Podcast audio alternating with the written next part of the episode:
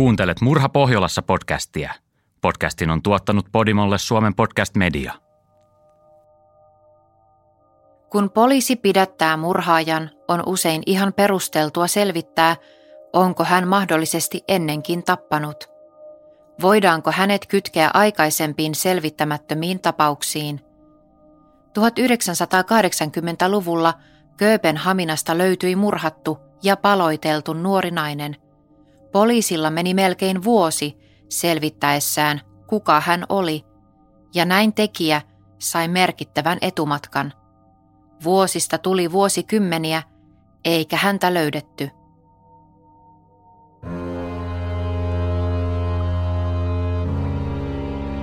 Kuuntelet Murha Pohjolassa podcast-sarjaa, jossa käydään läpi Pohjoismaiden kuuluisimpia rikostapauksia –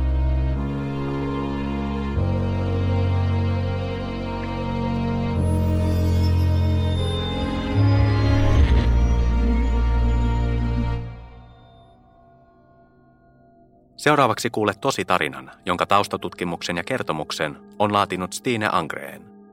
Tarinan lukija on Heidi Naukkarinen. Tämä tarina perustuu eri medioissa käsiteltyihin faktoihin. Kaikkia yksityiskohtia ei ole otettu mukaan, emme ota kantaa itse juttuun. Se on oikeusjärjestelmän tehtävä. Kannattaa kuitenkin varautua siihen, että välillä tarina saattaa olla rankkaa kuunneltavaa. Onhan kyse oikeiden ihmisten elämästä ja kuolemasta.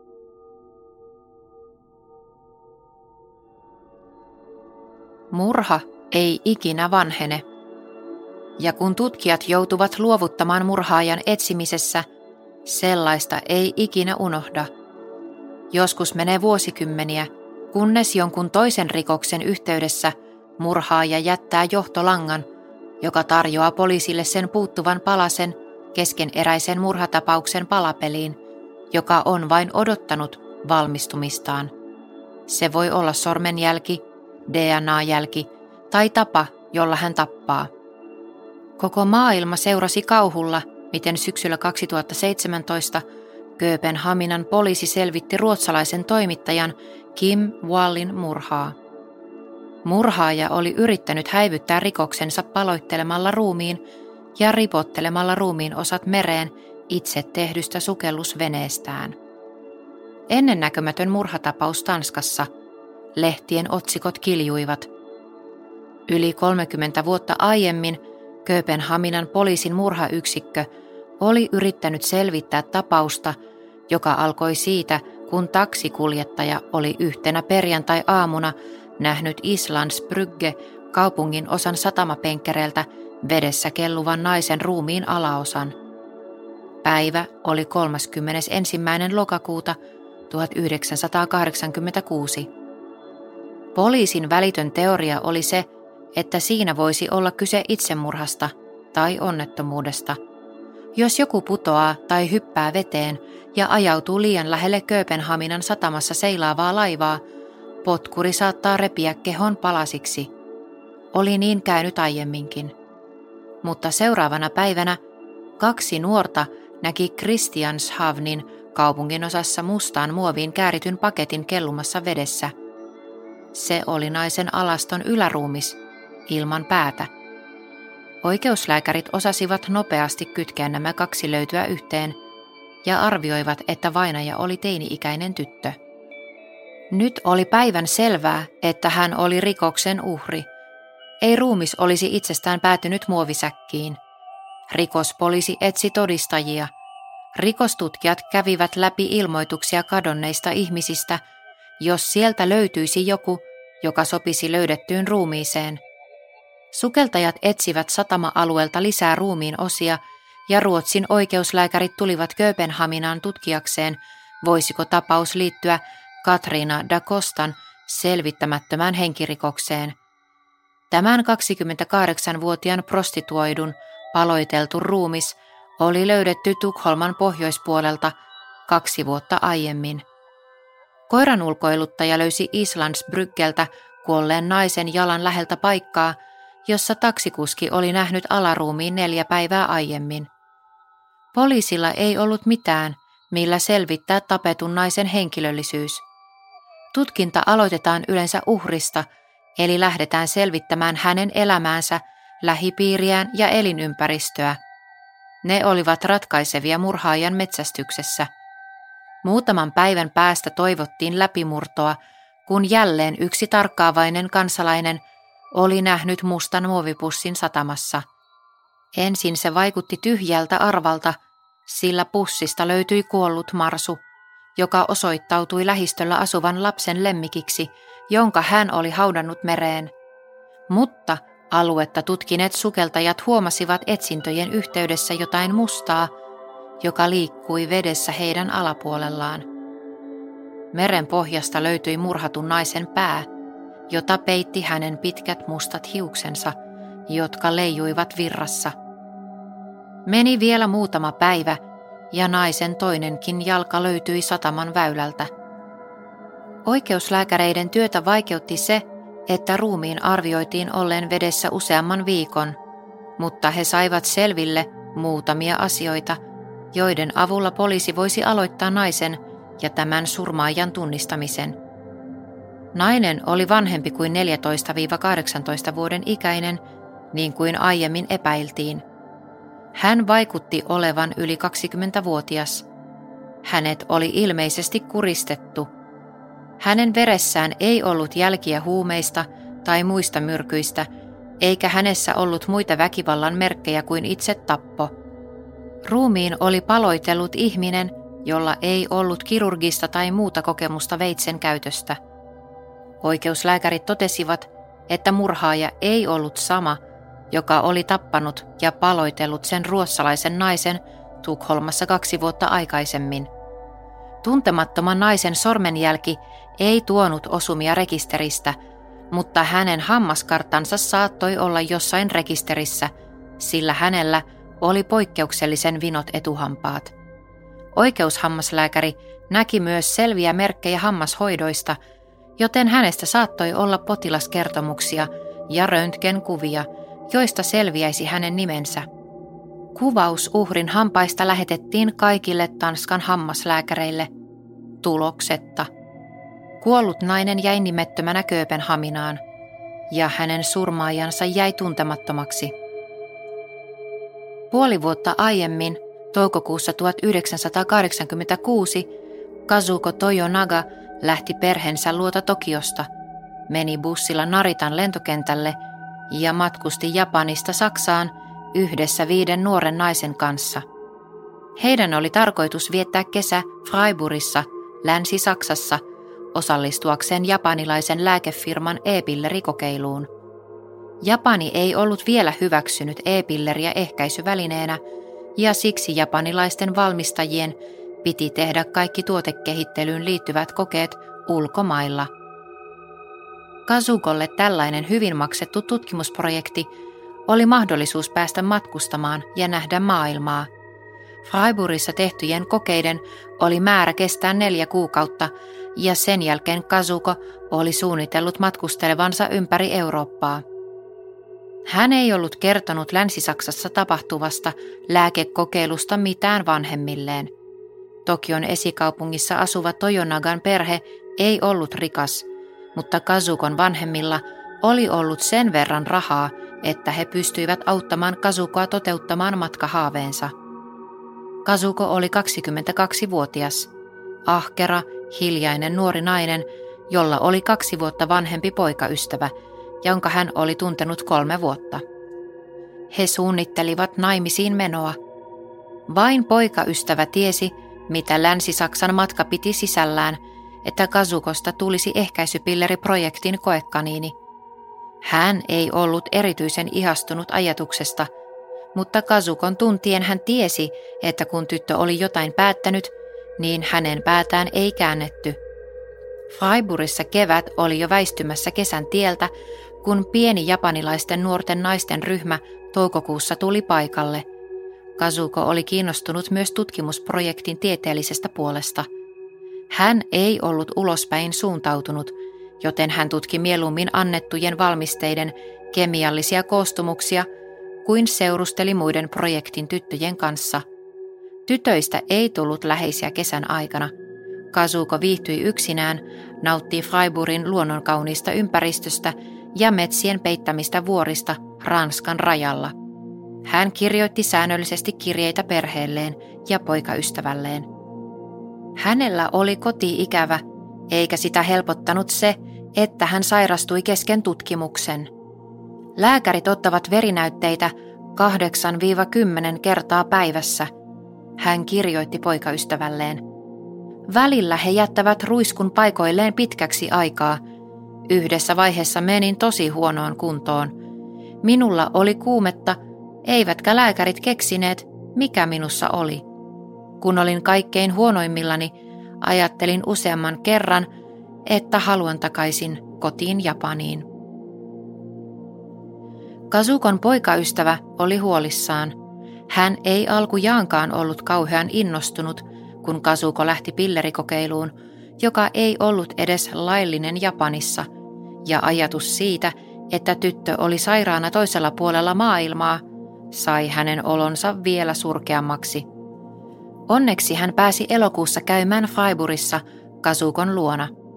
He eivät olleet nähneet toisiaan kolmeen kuukauteen, mutta rakkaus ja hääsuunnitelmat jatkuivat siitä, mihin ne olivat kotimaassa jääneet.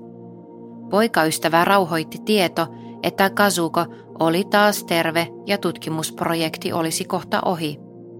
Kazuko oli edelleen lähdössä Euroopan kiertueelle, kun lääkeprojekti olisi ohi syyskuun puolessa välissä. Kazukolla oli kasassa kunnon matkakassa, kun siihen laski vanhempien matkaavustuksen ja tutkimuksesta maksetun korvauksen – eikä hänellä ollut mennyt Freiburgissa niin paljon rahaa, kun he olivat saaneet asua ilmaiseksi. 16. syyskuuta tutkimukset olivat ohi ja Kazuko sanoi hyvästi tutkijoille, lääkäreille ja muille koekaniineille, otti Interrail-korttinsa ja retkeilymajapassinsa ja lähti kiertämään Eurooppaa junalla. Hänellä oli passi, kukkaro ja liput kaulapussissa ja makuupussi roikkumassa repun alla – Repussa oli kaikki tarvittava. Vähän vaatteita, pesuvälineet, radio ja kamera. Kasuko matkusti Italiaan ja Hollantiin ja sitten oli vuorossa Skandinavia, jonne hän lähti Northwest Express-junalla Amsterdamista 26. päivä syyskuuta. Hän saapui Kööpenhaminaan lauantai-aamuna ja käytti päivän nähtävyyksien kiertämiseen, sillä hänen oli määrä lähteä yöjunalla eteenpäin – Tanskassa hän oli nähnyt pienen merenneidon.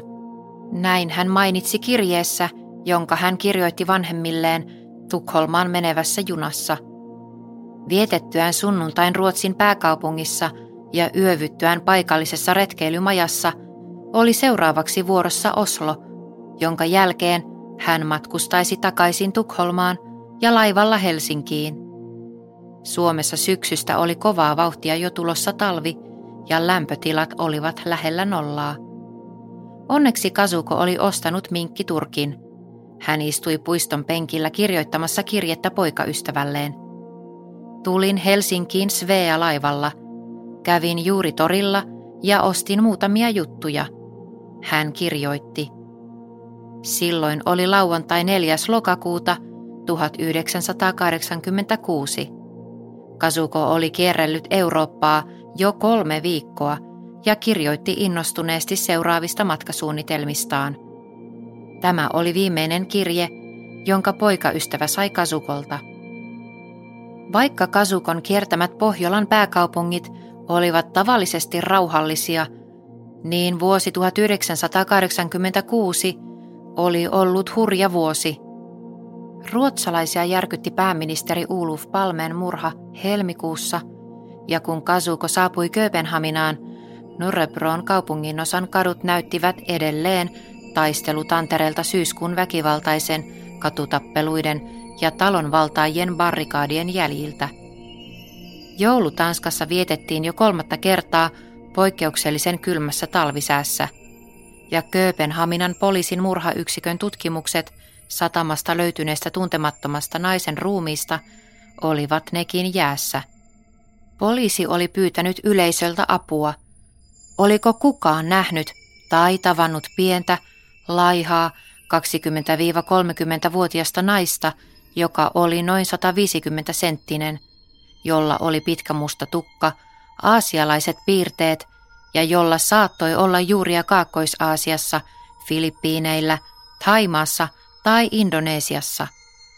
Yhteydenottoja oli tullut vain muutamia, eikä yksikään ollut auttanut kuolleen naisen henkilöllisyyden selvittämisessä. Puolentoista kuukauden tutkimusten jälkeen poliisilla ei ollut edelleenkään yhtään johtolankaa. Maan hammaslääkäreitä pyydettiin vielä kerran käymään läpi potilasasiakirjoja ja vertaamaan niitä tapetun naisen poikkeuksellisiin hampaisiin. Naisen tiedot lähetettiin Interpolin välityksellä ensin muihin Pohjoismaihin ja lopulta ympäri maailmaa. Mutta mikään ei auttanut. Vuosi vaihtui ja helmikuussa 1987 Kööpenhaminan poliisilla oli taas selvitettävänään yksi tapetun naisen tapaus. Tällä kertaa uhri oli 73-vuotias eläkeläinen Edith Andrup, joka oli löytynyt kotoaan valbyystä murhattuna.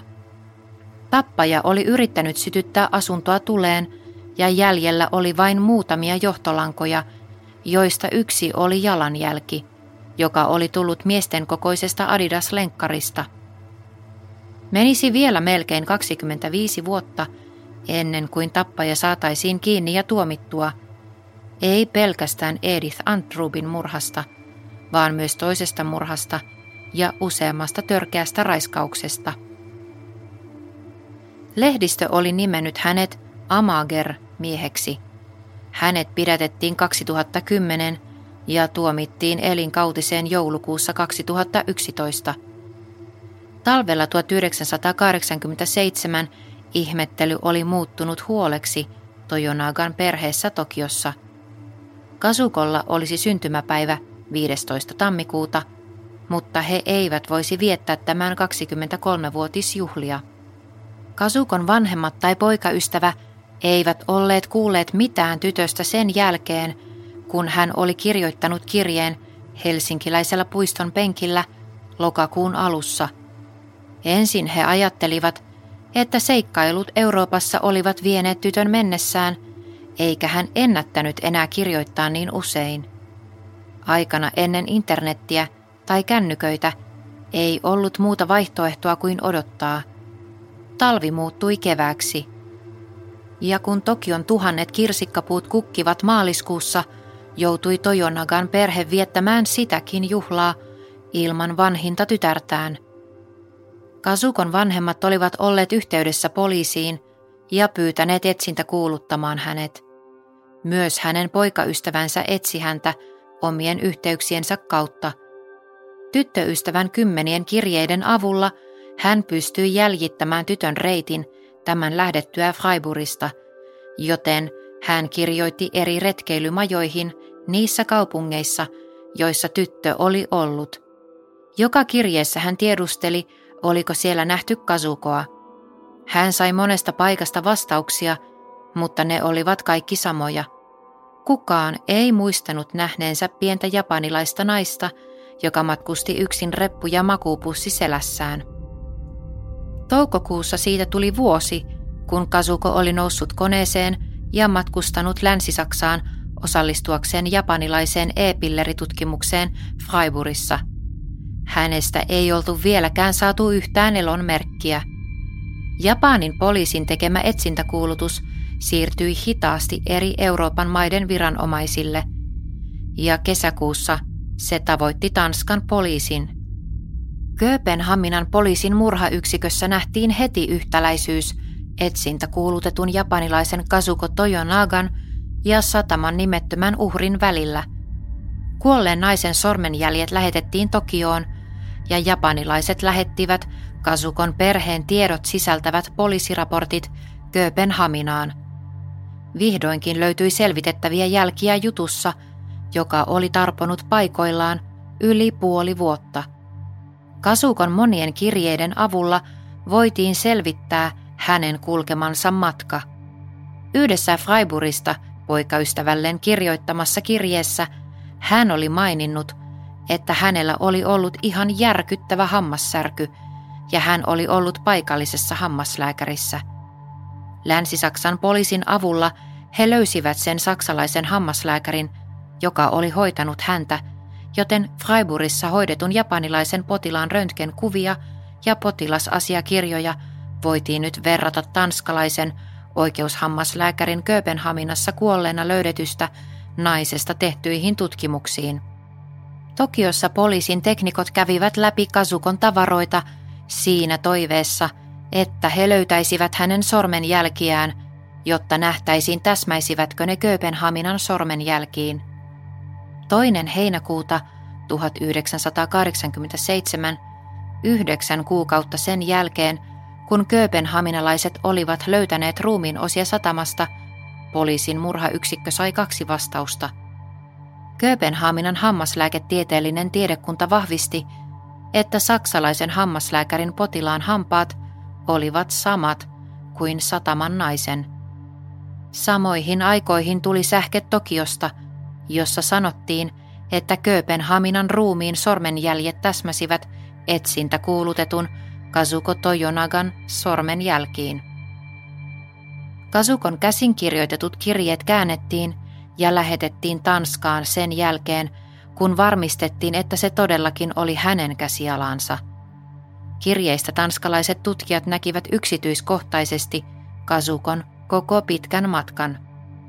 Kaksi tanskalaista rikosavustajaa lähetettiin Freiburgiin, jossa he saksalaisten kollegoiden kanssa kuulustelivat kaikkia, jotka olivat mahdollisesti voineet olla Kasukon kanssa kontaktissa niiden kuukausien aikana, jotka hän oli viettänyt siellä vuotta aikaisemmin. Poliisi otti yhteyttä kaikkiin retkeilymajoihin niissä kaupungeissa, joissa Kasuko oli käynyt ympäri Eurooppaa, samalla tavalla kuin Kasukon poikaystävä oli jo aiemmin tehnyt. Vain yksi majoituspaikka tuotti tulosta. Tukholmassa olevassa Zinken nimisessä retkeilymajassa tunnistettiin Kasukon kuva. He kertoivat, että hän oli ollut yhden yön naisten yhteishuoneessa edellisen vuoden syyskuun lopussa. Siihen aikaan vuodesta ei ollut kauheasti nuoria reppureissaajia liikkeellä Tukholmassa, joten Kasuko oli saanut neljän hengen huoneen itselleen. Se oli viimeinen paikka, jossa hänet on varmuudella nähty elävänä. Kukaan ei tiedä milloin tai miten Kasuko tuli Suomesta Tanskaan. Helsingin puiston penkillä kirjoitettu kirje oli päivätty 4. lokakuuta. Kööpenhaminalainen taksikuski löysi ensimmäisen osan Kasukon ruumista Kööpenhaminasta neljä viikkoa sen jälkeen, 31. lokakuuta, ja ruumiin avauksen tehneet oikeuslääkärit olivat arvioineet, että ruumiin osat olivat olleet vedessä muutamia viikkoja. Sen mukaan Kasuko olisi ollut Kööpenhaminassa vain muutaman päivän – ennen kuin hän oli kohdannut murhaajansa, eli lokakuun 8. ja 15. päivän välillä vuonna 1986. Yhdessäkään retkeilymajassa tai muussa halvassa majoituspaikassa Kööpenhaminassa tai lähiseuduilla ei ollut merkintää siitä, että Kazuko Toyonaga olisi kirjautunut sisään tänä aikavälinä. Ja siitä kuvauksesta – jonka poliisi oli saanut hänen perheeltään Tokiosta ja hänen tutkimuskavereiltaan Freiburgista, kävi ilmi, että hän oli ujo ja pidättyväinen ihminen. Siksi vaikutti hyvin epätodennäköiseltä, että hän yhtäkkiä olisi löytänyt uusia tuttuja, joiden luona asua, eikä hänelle olisi ollut mitenkään tyypillistä lähteä vieraan miehen seuraan. Murhaaja on voinut tavata ja tappaa hänet saman tien, kun hän tuli Kööpenhaminaan. Mutta ilman tietoa rikospaikasta ei myöskään ollut poissuljettua, että rikos olisi tapahtunut jossain muualla, ja murhaaja olisi sen jälkeen tuonut ruumiin Kööpenhaminaan peittääkseen jälkensä. Poliisi oli sitä mieltä, että jonkun on ollut pakko nähdä hänet jossain vaiheessa – ja siksi pyydettiin yleisöltä apua. Lokakuu on turistikauden ulkopuolella ja pieni japanilainen nainen on varmasti herättänyt huomiota, kommentoi rikostarkastaja Walmer Petersen, joka oli Kööpenhaminan poliisin murhayksikön johtaja. Hän pyysi ihmisiä ottamaan yhteyttä, jos he olivat nähneet Kasukon Kööpenhaminassa. Hän antoi ymmärtää, että tapaukseen liittyvän uuden materiaalin myötä vihdoin näytti siltä, että tapaus voisi jopa selvitä, vaikka rikoksesta oli kulunut jo lähes vuosi. Yksi selvittämätön kysymys oli myös Kasukon tavaroiden kohtalo. Hän oli alasti, kun hänet löydettiin satamasta, joten missä oli hänen viininpunainen reppunsa, passi ja lompakko tai se puoli pitkä minkkiturkki, jonka hän oli ostanut matkallaan. Olihan tavaroita voitu heittää pois, ne oli voitu varastaa tai myydä, mutta poliisia kiinnosti erityisesti hänen punainen kameransa. Se oli niin erikoinen, että sen voisi tunnistaa, sillä Tanskassa ei oltu myyty kuin 24 kappaletta juuri tuota mallia nimeltä Konica Tomato Auto Date.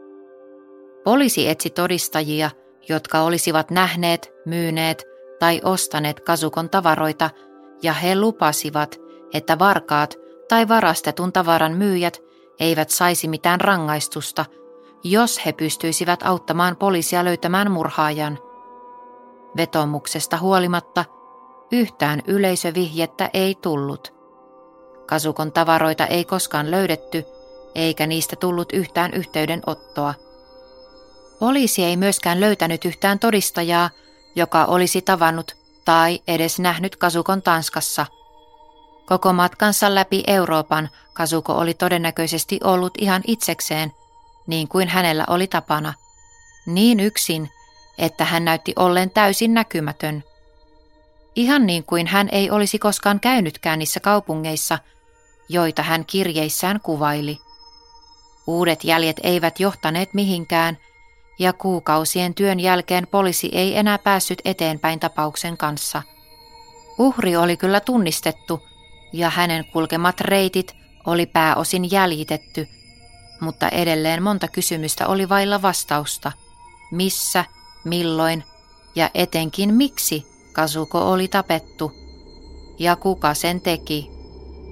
Hänen poikaystävänsä lähti toiselle Euroopan matkalleen Kasukon isän ja pikkusiskon kanssa, tällä kertaa kuljettaakseen Kasukon maalliset jäännökset kotiin Japaniin. Kasukon paluun yhteyteen suunnitellut häät muuttuivatkin hautajaisiksi, jotka pidettäisiin läheisten läsnä ollessa. Ei ollut enää mitään syytä jatkaa tutkintaa. Tapaus hyllytettiin, ainakin siihen asti, kunnes mahdollisesti jostain ilmaantuisi uutta tietoa. 30 vuotta myöhemmin, 21. elokuuta 2017, eräs mies löysi naisen yläruumiin Amagerin rannalta Kööpenhaminassa. Silloin ruotsalainen toimittaja Kim Wall oli ollut kadonnut 11 päivää siitä päivästä, kun hän lähti Kööpenhaminan satamasta itse tehdyllä sukellusveneellä tekemään haastattelua aluksen kapteenista. Kim Wallin poikaystävä oli tehnyt hälytyksen, kun Kim ei ollut tullut kotiin työkeikaltaan ja siksi tekijä vangittiin epäiltynä taposta. Hän kielsi tappaneensa naisen. Oikeuslääkärit saivat nopeasti selvitettyä, että löydetty ruumis oli Kim Wall. Seuraavat kuukaudet poliisit etsivät merestä puuttuvia ruumiin osia puolustusvoimien ja Ruotsin poliisin avustuksella ja valtavan mediahuomion alla – Yhdessä lukuisista lehdistötilaisuuksista Kööpenhaminan poliisin murhapäälliköltä Jens Mölleriltä kysyttiin, voisiko tapaus kytkeytyä muihin selvittämättömiin rikoksiin. Totta kai, käymme aina läpi vanhoja tapauksia, jos niistä olisi jotain hyötyä tässä. Meillä on yksi tapaus vuodelta 1986, jossa japanilaisen turistin yläruumis löydettiin Kööpenhaminan satamasta – ja sitä tulemme nyt katsomaan tarkemmin, hän vastasi. Tämä lausunto levisi kaikkiin mahdollisiin tiedotusvälineisiin, sillä karmiva sukellusvenemurha oli herättänyt huomiota ympäri maailmaa. Vajaan viikon kuluttua eräs Kööpenhaminassa vierailulla oleva japanilainen TV-ryhmä pyysi apulaispoliisitarkastajalta haastattelua, sillä he halusivat tietää, voisiko tämä nyt paljastunut murhaaja olla myös Kazuko Toyonagan murhaaja. Kööpenhaminan poliisi hylkäsi tämän teorian, vaikka nämä kaksi nuorta ulkomaalaista naista oli tapettu, paloiteltu ja heitetty mereen Kööpenhaminassa, ei ollut mitään, mikä viittaisi siihen, että kyseessä olisi sama tekijä. Kim Wallin murhaaja oli 15-vuotias vuonna 1986, jolloin Kazuko Toyonaga murhattiin. Kim Wallin murhaaja tuomittiin elinkautiseen vankeuteen. Kasukon surma jäi selvittämättä.